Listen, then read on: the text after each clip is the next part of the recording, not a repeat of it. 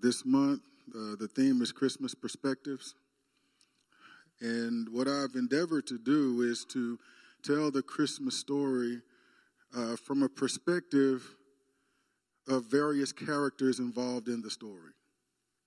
And we've not done the typical ones, you know, the wise men, you know, there are nativity scenes all over every city in America, most of which are wrong, but but they're there. You know, the wise men get plenty of play, the shepherds get plenty of play, but you know, there's so much. I hope that you've gotten out of what we've done so far, though these previous couple of weeks. We we've given Zechariah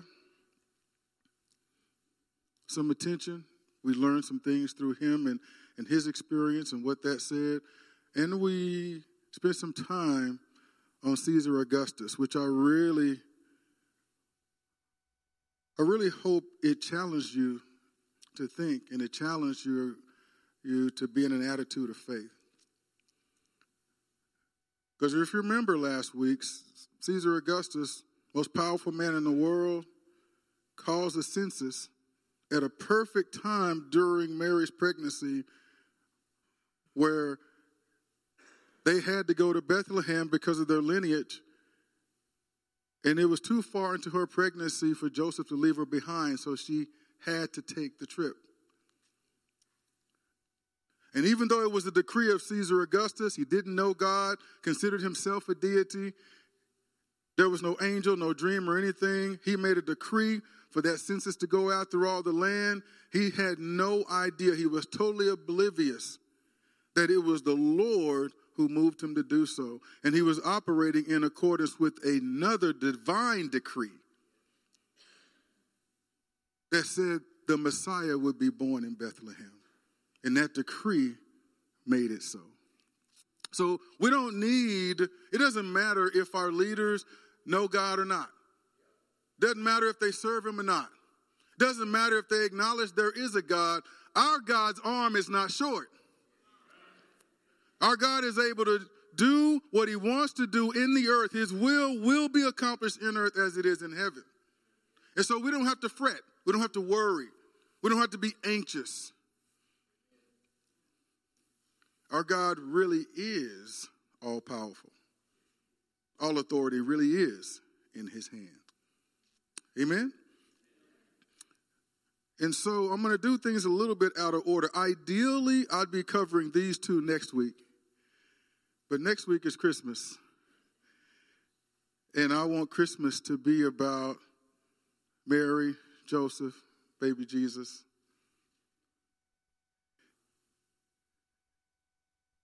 We're going to cover two characters that don't get a lot of attention in uh, during the Christmas season Simeon and Anna. I'm going to start in the 22nd verse today. And it says, And when the time came for their purification according to the law of Moses, they brought him up to Jerusalem to present him to the Lord. As it is written in the law of the Lord, every male who first opens the womb shall be called holy to the Lord, or consecrated unto the Lord, set apart unto the Lord, and to offer a sacrifice according to what is said in the law of the Lord a pair of turtle doves or two young pigeons. Now, in Leviticus 12, and I'll just say this for reference for those of for those of you who, you know, get a bit perturbed when a, when a, when a reference is made, but you don't give the scripture passage. I don't want to frustrate you. I want to facilitate your study um, beyond this message. But in Leviticus 12, Levitical law said that women whose firstborn child was a son were ceremonially unclean for seven days. And the boy will be circumcised on the eighth day. And the mother had another 33 days of purification before she could enter the temple or touch anything holy, considered holy. So 40 days over five weeks after the birth of Christ is our story that involves the two people that we're going to talk about today. This is not Christmas night, Christmas morn. This is not the next day. It's not even the same week. We're 40 days beyond the birth of Christ. Mary could not otherwise enter the temple before that time. Just to give you a time reference of where we're at. Joseph and Mary bring baby Jesus to the temple 40 days after his birth to dedicate him unto the Lord according to the law of Moses. In that law of Moses, uh, God gave that to Abraham in Exodus 13, verses 1 and 2. The Lord spoke to Moses. This is after he delivered them from Egypt. After the firstborn of every of everyone in Egypt, small and great, even all the firstborn animals, after the destroyer went to and all of them were killed, they allowed the children of Israel to leave, and the promise of God that He would deliver them came to pass after 430 years of slavery in Egypt. The Lord spoke to Moses, saying, Sanctify to me, and I'm reading from the Amplified, sanctify to me, that is, set apart for my purpose, every firstborn, the first offspring of every womb among the children of Israel, both of man and of animal, it is mine. Everything pertaining to this baby the one who would be the Lamb of God, the one who is the Savior of the world, is to be done according to the law. And I'll remind you the introduction to this book of Luke when he said his purpose for writing to O Theophilus. So that there could be a certainty of those things of which you've heard. What is he what is he what is he getting at? He's saying there is some doubt here. I don't know what to think about this this Christianity. I don't know what to think about this Christ. And Luke is going about gathering all the facts, putting together a record of events in order to affirm and confirm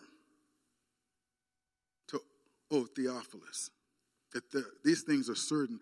Christianity is not anti law, Christ is not anti law, He is the fulfillment of the law. And since Christ is the fulfillment of a Christianity by extension is a fulfillment of the law. And he needed to be assured of that. So there's there's purpose. There's why certain things are only in Luke. You don't find them in the other gospels. And and the account of Simeon and Anna is one of those things.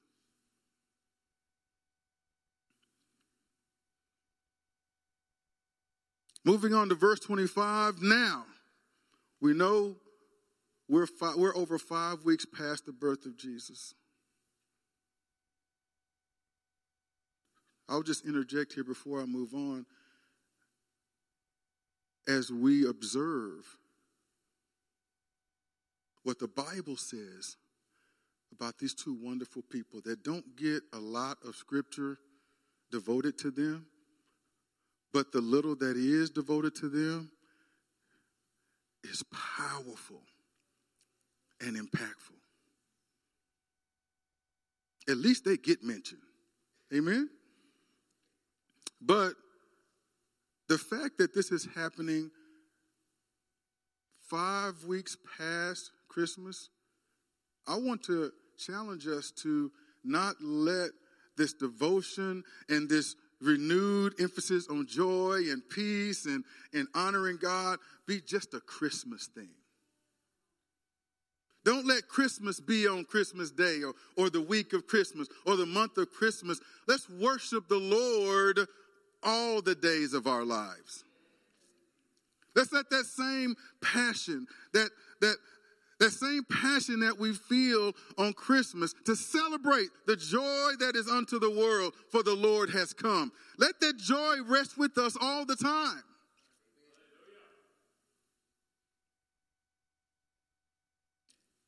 So, five weeks later, now there was a man in Jerusalem whose name was Simeon. And this man was righteous and devout, waiting for the consolation of Israel, and the Holy Spirit was upon him. And it had been revealed to him by the Holy Spirit that he would not see death before he had seen the Lord's Christ. And he came in the Spirit into the temple.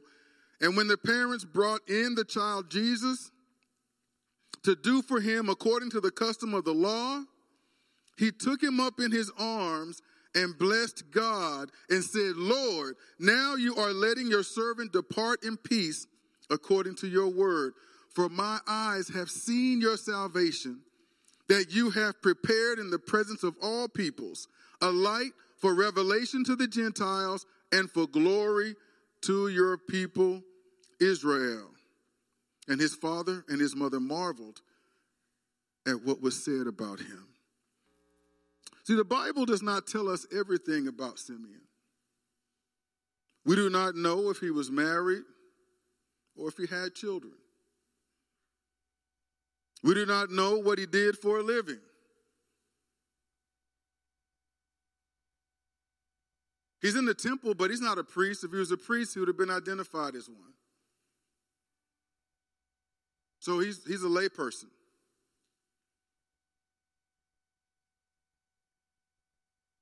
He's just a man that walks with God.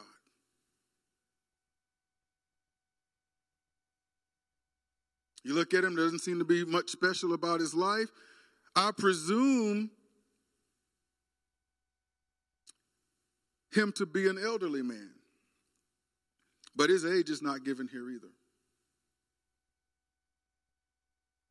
But the information we are given is what matters most. The Bible says of Simeon here that he was a righteous man. devout. So he's a righteous man who was devoted to God. That matters more than what he did for a living. And I noticed a theme in a lot of these characters involved in the story. Remember Zechariah and Elizabeth? Their testimony was that they walked blameless in the things of God. They were righteous before God. Simeon has a similar testimony righteous before God. Mary and Joseph honor God. These people who played a significant part in the Christmas story, all except for characters like Caesar Augustus and Herod. Isn't it amazing that the star that the wise men followed they're the only ones who followed the star where Jesus was.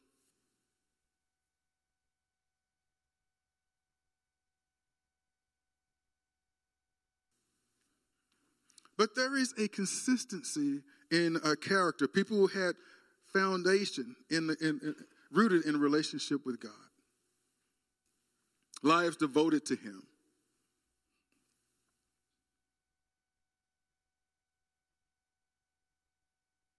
But it says of him, he was a righteous man who was devoted to God.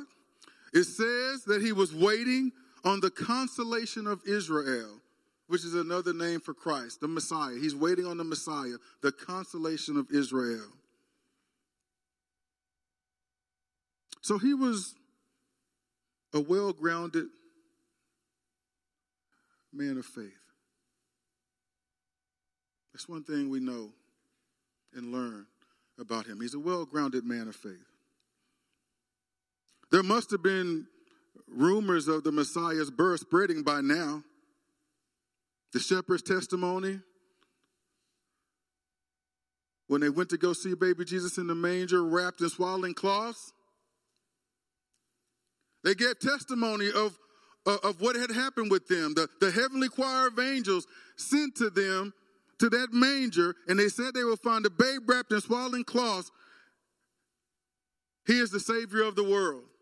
And they came in to see him who the angels told them about.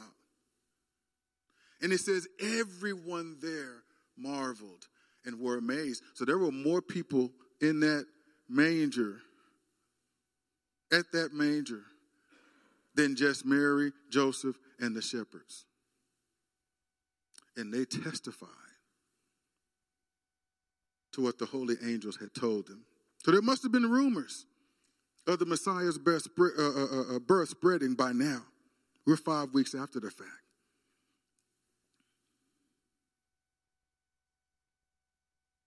But it wasn't rumors that drew Simeon to the temple in this passage, was it? Hello, we'll wait. Was it rumors that drew him there? No, it wasn't rumors that drew him there. He was led there by the Holy Spirit. So Simeon was also a man who was full of the Spirit who was sensitive to the leading of the Holy Spirit. Where the Holy Spirit led, he went. What the Holy Spirit moved on him to do, he did. Are you hearing me? And this is before Christ went to the cross. But this is the kind of life this man led. This goes into the description of him being righteous and devout. He did not live his life on his own whims and according to his own plans and his own understanding. He walked with God every day as he was led by the Spirit. Now, I got to give me a little artistic license here, I guess, or a little, because I'm just to speak about what I would do if, if I was him. He was led there in the Spirit on that day, but it says that he was informed that he would not see death until he had seen the Lord's Christ. He learned that by the Spirit. Can you imagine that? One of the biggest fears that people have is death. And yet we see here death isn't, isn't a ruler. Death has no power over us. This man God has authority even over death because he told him, I won't let death touch you until you've seen the Lord's Christ. So even death is subservient to our God.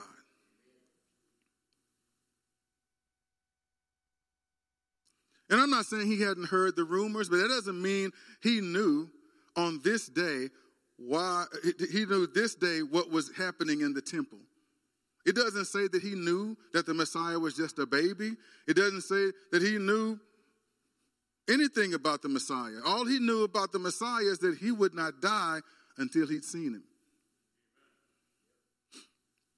And he's doing today in this passage what he's done every day of his life. He's walking as he's led by the Spirit.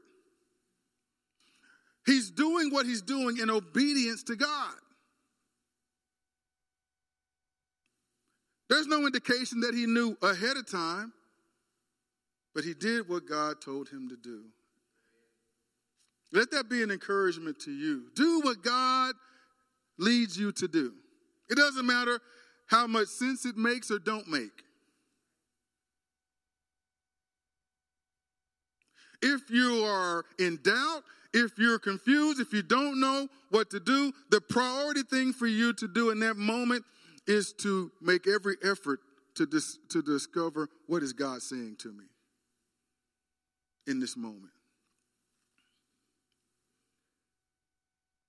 I don't know which way is up. I don't know which way to go. I don't know the end from the beginning, but I know one who does.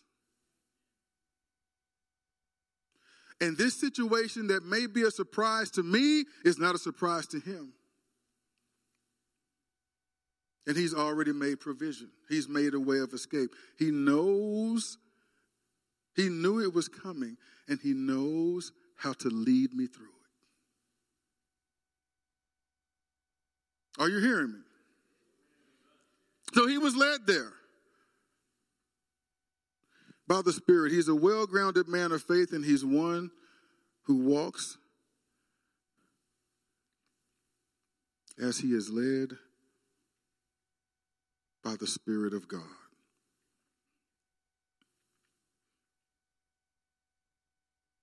And he goes in.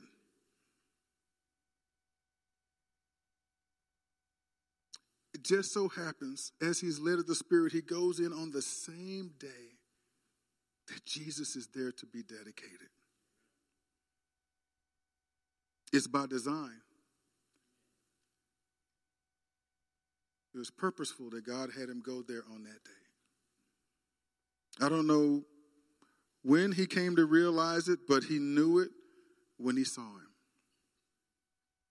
Uh, the Holy Spirit confirmed to him that this child, he's him. And what does he do?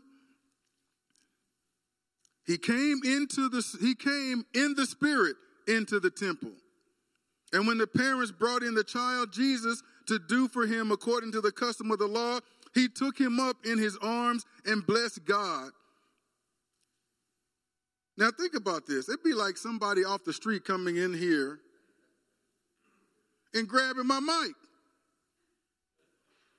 Or trying to grab my mic.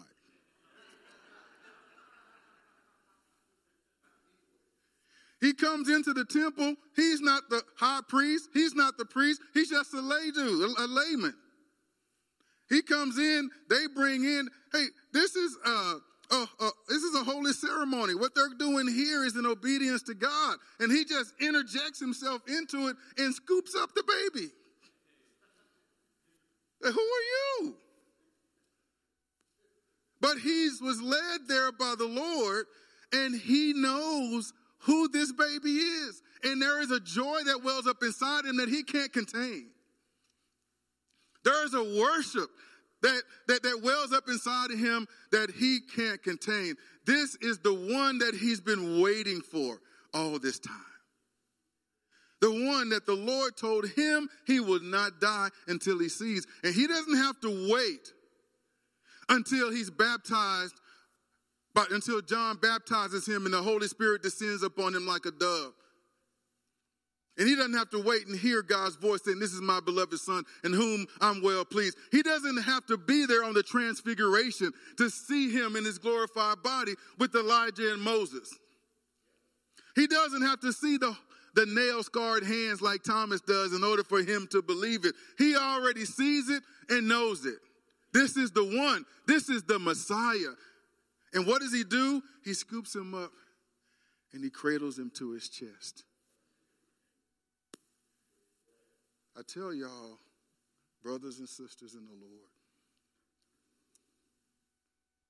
my prayer is that you and I would cradle Jesus close to our chest.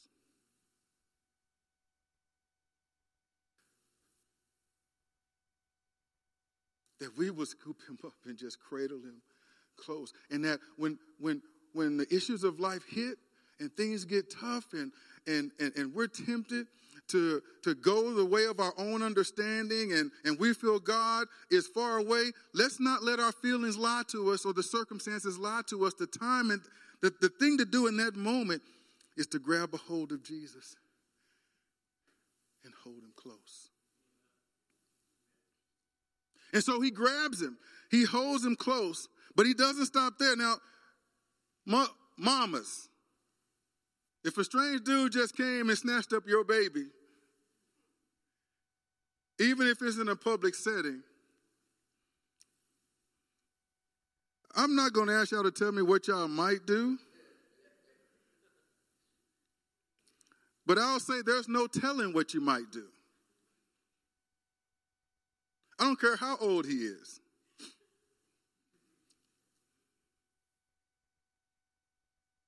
There are some mama bears in this world, and you could get hurt messing with their babies. But the grace of God is on him. He lifts up the baby.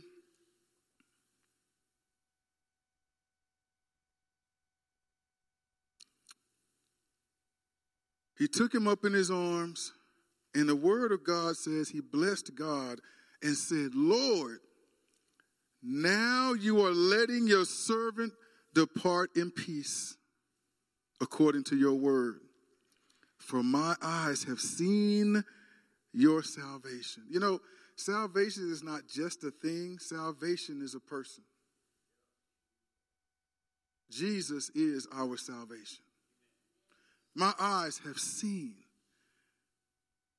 your salvation that you have prepared in the presence of all peoples. He even knows this Savior is for everyone. Every race, color, creed, ethnicity, every one small and great. No one is too important, no one is too insignificant. This Savior is Savior unto us all. A light for revelation to the Gentiles and for glory to your people Israel.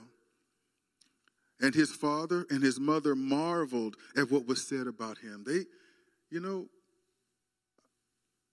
it couldn't have come as a shock to them because they already had enough shocks, right? um, the angel Gabriel spoke to Mary personally. God spoke to Joseph in a dream not to put her away because that which is in her is holy. She didn't lie to you. That's not a story she gave you.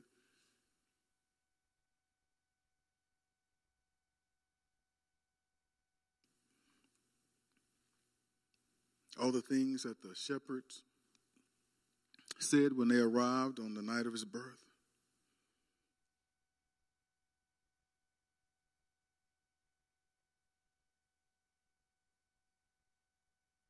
But even knowing all that stuff is still no surprise that they marveled at this guy coming out of nowhere at this time.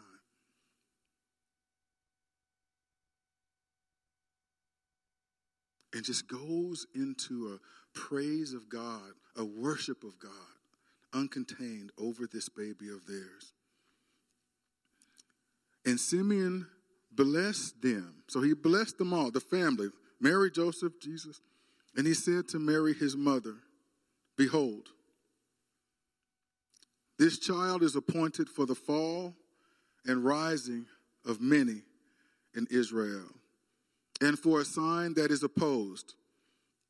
And a sword will pierce through your own soul also, so that thoughts from many hearts may be revealed.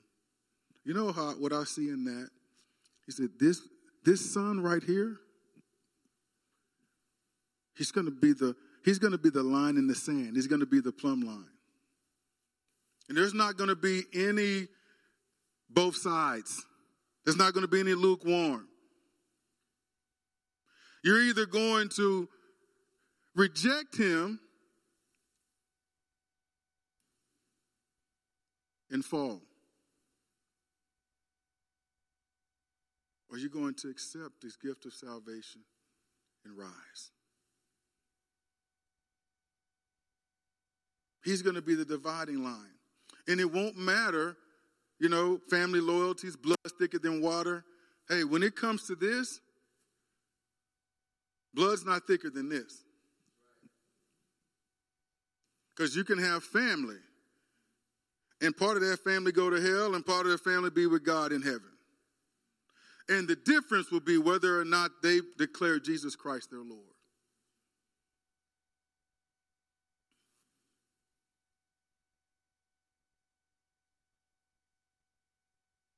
He's the Savior and Lord of all. And so he tells her, This child, so he prophesies concerning this child, or at least makes a declaration or decree concerning, concerning this child is appointed for the fall and rising of many in Israel and for a sign that is opposed. And he says something that no parent wants to hear. No mother, particularly, wants to hear. He says, And a sword will pierce through your own soul also, so that the thoughts from many hearts may be revealed. This child is precious. This child is the Messiah. This child is the Savior of the world. He's going to do great things. But in the course of doing those great things, there's going to come a point to where a sword is going to pierce your soul. You're going to experience loss. You're going to experience heartbreak. You're going to experience pain. And oh my goodness, didn't she experience that? As she watched him getting beat beyond recognition. As she watched him getting stripped and and a crown of thorns put on his head and, and, and watched him get nailed to a cross and watched his side get pierced. His mother is watching him. As he's victimized by this gruesome process called crucifixion.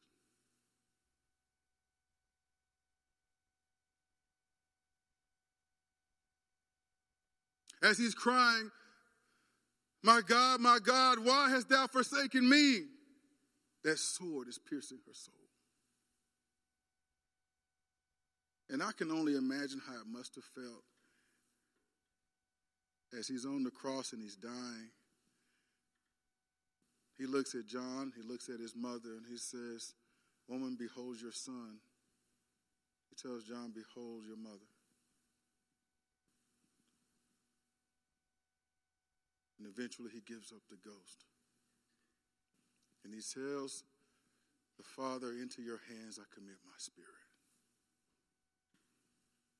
You know, we can never forget that. We must always keep ourselves in remembrance of that. And this, our salvation is the beautiful result of that, but looking at it from a mama's perspective. Her soul was pierced. And that was all a part of God's plan. So I want to encourage you today and just really challenge you. Hey, just because God has a plan for your life doesn't mean that there won't be piercing as part of the plan. It doesn't mean that everything is going to go pleasantly for you. There's going to be some hardships, but I would encourage you to keep believing, to keep trusting God, to know that if God is allowing it, there is divine purpose in it.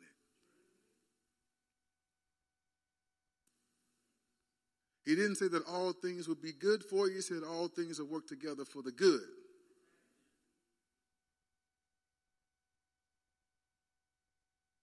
I love cake. Do not give me a cup of flour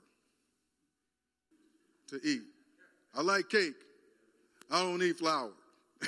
right? Right? There's a lot of things mixed up in cake, some of which you can eat by itself. Some of that stuff you don't want to come near your mouth. But it all works together. When blended properly, it all works together and it comes out. And the result is something that's pleasant, something that's good. Right? That's, that's how we got to look at it when, when we walk with the Lord. You know, not every bad thing that happens, not every piercing thing that happens should, should cause us to doubt God's love for us or God's favor for us. Can we walk with God even where it hurts? Can we still love Him? Can we still trust Him? even when our soul is pierced.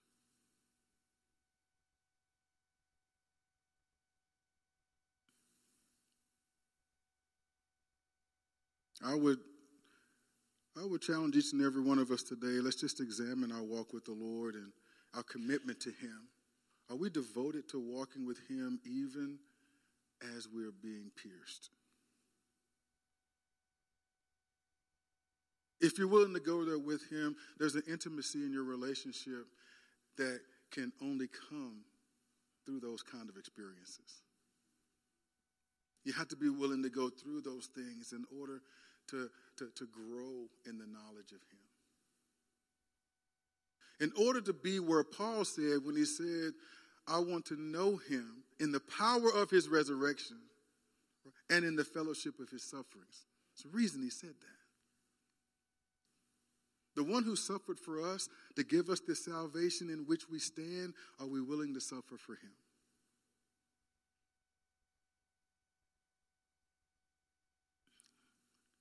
And I, I, I, believe, I believe we are. Wouldn't be easy, but I believe we are. Amen?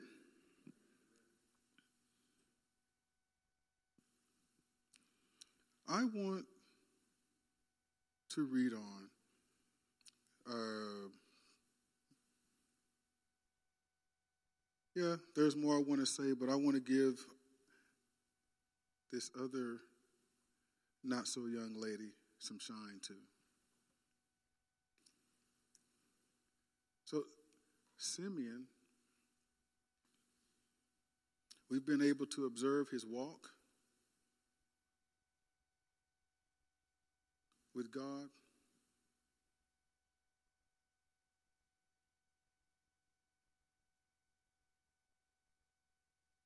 We've even observed his worship of the Lord. On this same day, beginning in verse 36, there was a prophetess. So we, we do get a description of what she does. Right? He's just Simeon. But there was a prophetess, Anna, the daughter of Phanuel, of the tribe of Asher. She was advanced in years. You know what that means? Yeah. She was advanced in years. Y'all are so insensitive. I'm going to stick with advanced. but she was advanced in years, having lived with her husband seven years from when she was a virgin. So she was married seven years. Her husband died seven years in. And then, as a widow, until she was 84. Uh, actually, the, the, the, text is a little ambiguous there. Uh, you know, here in, in the ESV version, it says, until she was 84. You know, but I've heard it taught both ways that it was 84 years she had been a widow. And if you add the seven years of marriage, then she would have been 91. But we don't know when she got married. So you add, let's say she got married at 16, now she's over 100. But if we stay true to the text that, uh, uh, as the ESV puts it out here, so she was 84. And if she, let's say she was 16 when she got married, that puts her at 100 years old. So, yeah, she really was advanced in age.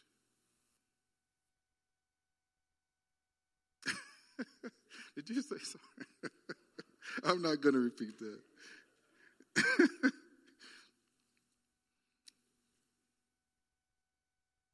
Dale, you're not, you're not quite advanced enough yet, brother. So she was advancing years, having lived with her husband seven years from when she was a virgin, and then as a widow until she was 84. She did not depart from the temple, worshiping with fasting and prayer night and day. And coming up at that very hour, she began to give thanks to God and to speak of him to all who were waiting for the redemption of Jerusalem. She only gets three verses. But there is a lot to unpack here. And I, I won't go into, into tremendous detail about it, but I tried to get a sense of the person, if you will. These are characters who had a role to play in the Christmas story. And how many of you know the Christmas story goes beyond one day? It goes beyond just the day of, of his birth. That's one of the reasons why I like these two characters. We're way beyond Christmas Day now.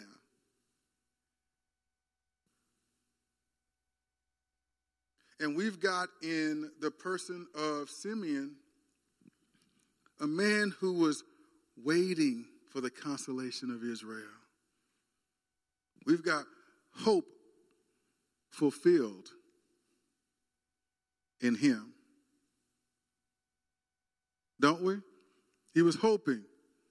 It was based in faith, it's based on what the Lord told him, but he could not wait until he saw the Lord's Christ. And that hope was fulfilled 40 days after the birth of Jesus when he saw him and got to hold him in that temple. And on that same day, we have a prophetess named Anna.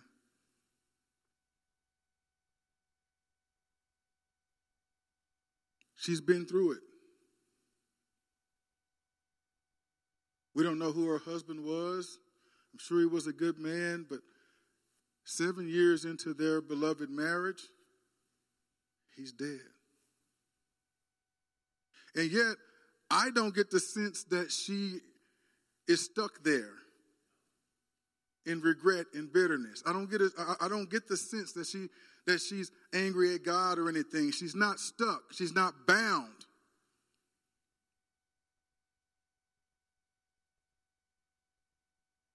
As a matter of fact, she's pressed into God more. As a matter of fact, she's made the house of God her house. Right? Let's make the house of God our house. Let's make the Lord our priority relationship. Are you hearing me? She's made the Lord her priority, and the house of God is like a second home to her. Oh my goodness. Just three verses. She's a hundred years old. She did not depart from the temple. So she's dwelling there. And what is she doing when she's there? She does not have the victim mentality. She's worshiping with fasting and prayer night and day. So this is what she does every day. Her satisfaction is in the Lord. Her fulfillment comes from the Lord. Her provision comes from the Lord.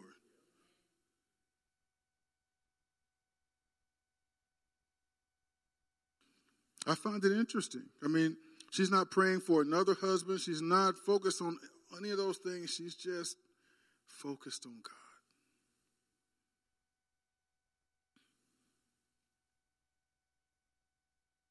Worshiping and fasting with prayer night and day. And coming up at that very hour, she began to give thanks to God and to speak of him to all who were waiting for the redemption of Jerusalem. So she's there too.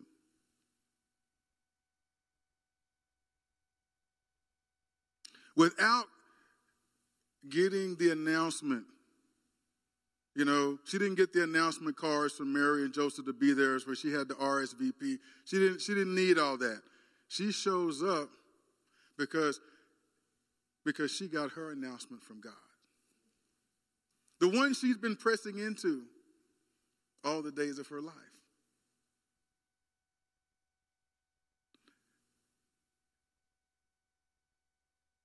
And I just want to highlight that this woman, who, according to the ESV uh, version, uh, uh, um, she's 84.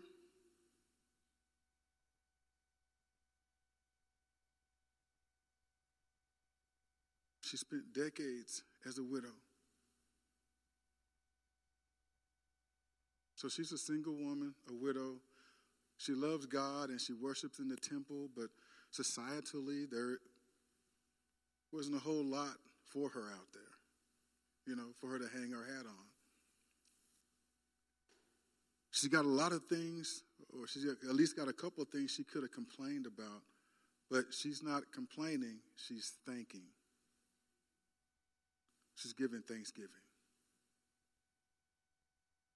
So if we see hope fulfilled in Simeon, we see thanksgiving in Anna. I would even go so far as to say sacrificial thanksgiving. Her personal circumstances may not be all that much, it may not be the kind of circumstances that would provoke thanksgiving, but her personal situation doesn't matter to her as much as the Lord and what He's doing. Amen? So it ain't about her circumstances, it's about what God is doing. You know, it reminded me of a, of a scripture in Psalm 25, verse 14. Both of these stories remind me. Psalm 25, verse 14. I'll read the ESV first, and then I'll read the NIV, because I like that wording a little better. The ESV says, The friendship of the Lord is for those who fear him, and he makes known to them his covenant. In the NIV, it says, The Lord confides in those who fear him. He makes his covenant known to him. Isn't that what happened in the lives of both Simeon and Anna? They lived lives that showed great fear and reverence in regard to God. And because they did, he confided in them. He made known to them his will, his way, his work. He's working. The Messiah is born, and he's letting select people know about it. People who fear the Lord. People who live lives devoted to the Lord. The King James Version says the secret of God is for those who fear him. So He's letting them in on his secret.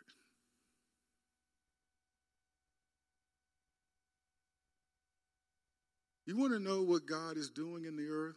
You want to know what God is doing where He's called you? Don't spend your time trying to search out what He's doing. Spend your time walking in the Spirit. Spend your time seeking His face. Spend your time fearing God and he will confide in you what he's doing.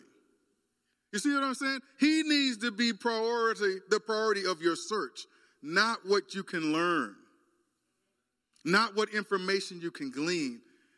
You need to just press into him. That's what she did. She lived in that temple day and night.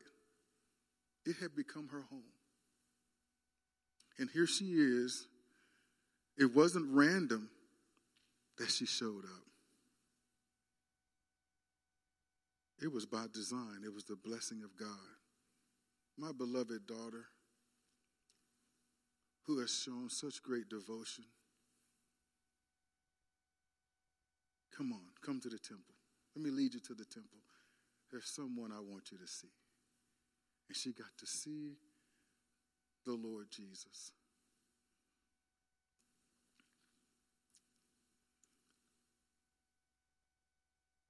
He's not in a palace. Remember, he was born in a manger. Uh, at the beginning of our reading, or just a little bit before it, you can tell by the sacrifice that they offered. A pair of turtle doves and two young pigeons uh, was for those who could not afford to acquire and sacrifice a lamb. So, for those who were in poverty or those who did not have uh, the resources to give what was the preferred offering, the law allowed for them to give two birds. So, we have a meager offering. This is the Lord of glory.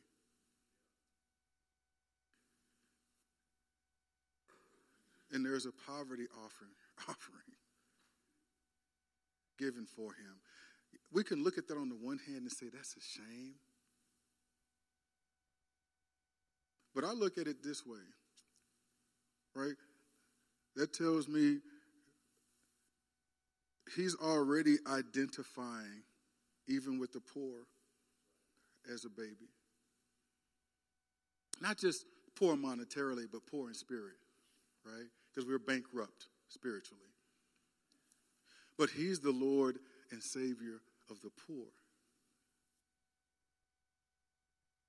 as well.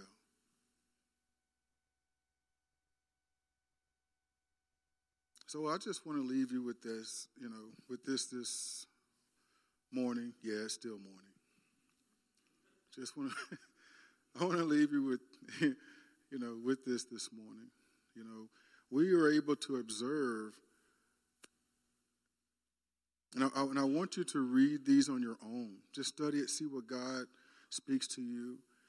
Uh, read these accounts. Pay special attention to the lives that these people led. Why these people get mentioned in Luke's gospel.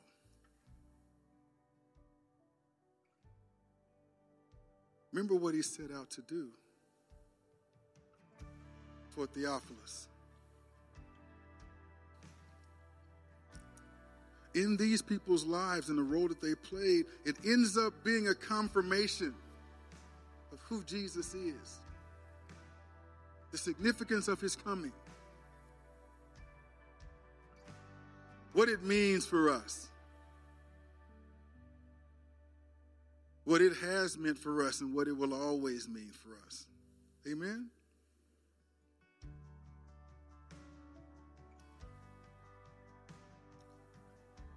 Maybe you are advanced in years.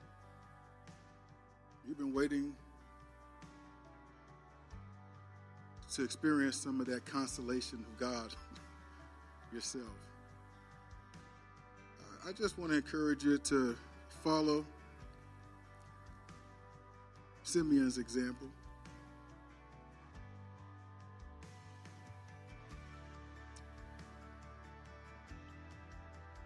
Be a person that's devoted to walking with God.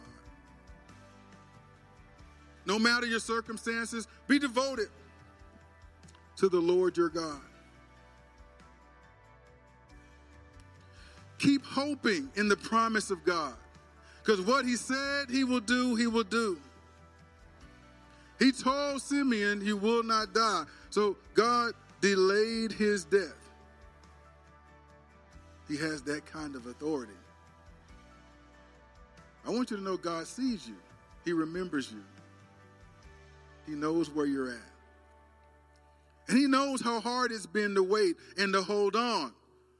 But His word to you is to keep holding on. Because He's coming. And what He said He will do, He will do. The fact that it hasn't happened for you yet does not mean you've hoped in vain it's just hope delayed. But it will come in God's timing. Don't be a slave to your timing. Don't try to impose your timing on God.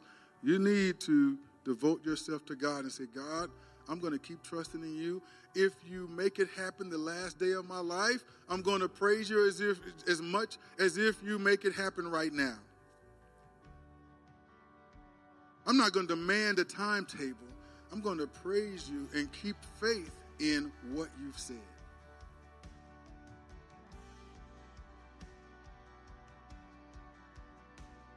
And no matter what happens in your life or what you lose, do like Anna.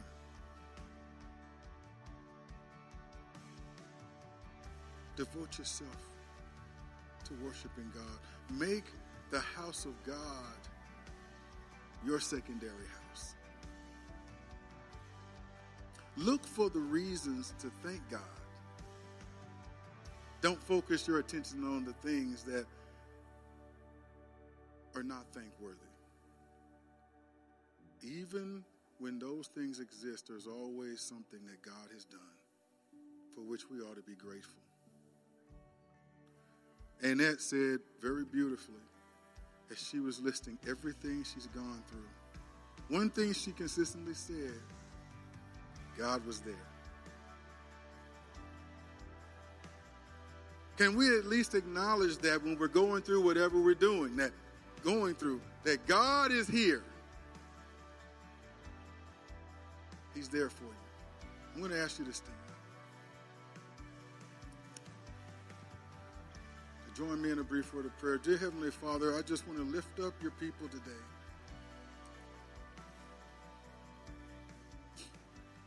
Father, neither of these two people got much scriptural real estate devoted to them. But what was devoted to them is powerful, it's instructive, it's edifying, it's encouraging. Thank you for your faithfulness to Simeon. You fulfilled your promise to him, and he was overcome.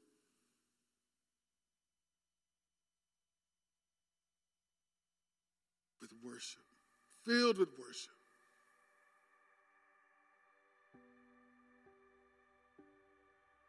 You sustained the prophetess Anna well into her advanced years. And she may have lost a husband after only seven years and lived decades as a widow.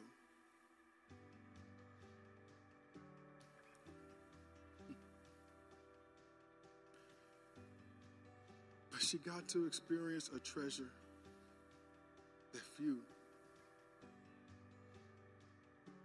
got the pleasure of experiencing. She beheld with her own eyes in the flesh the child, Jesus, our Lord and Savior. She got to see the redemption of Israel, the redemption of us all.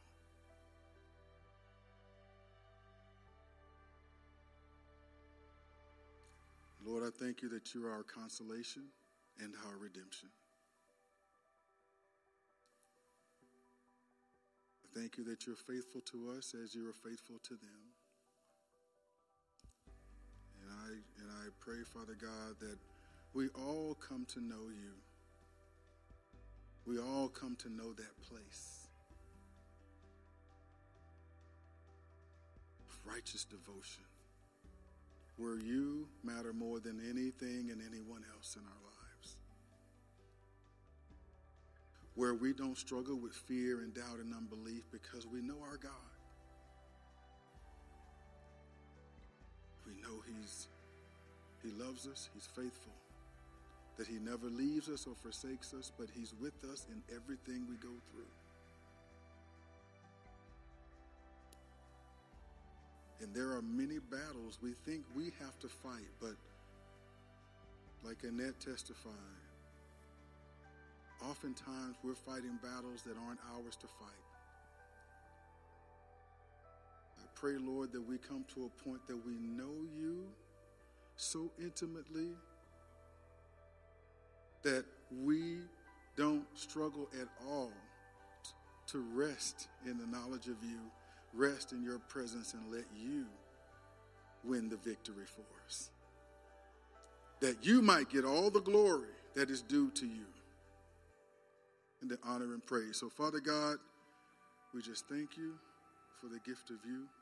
Thank you for the gift of Christ Jesus, our Lord and Savior, for the gift of salvation, and for the gift of being able to know you and walk with you. Be glorified in us and through us. In Jesus' name I pray. Amen. Amen. Hallelujah.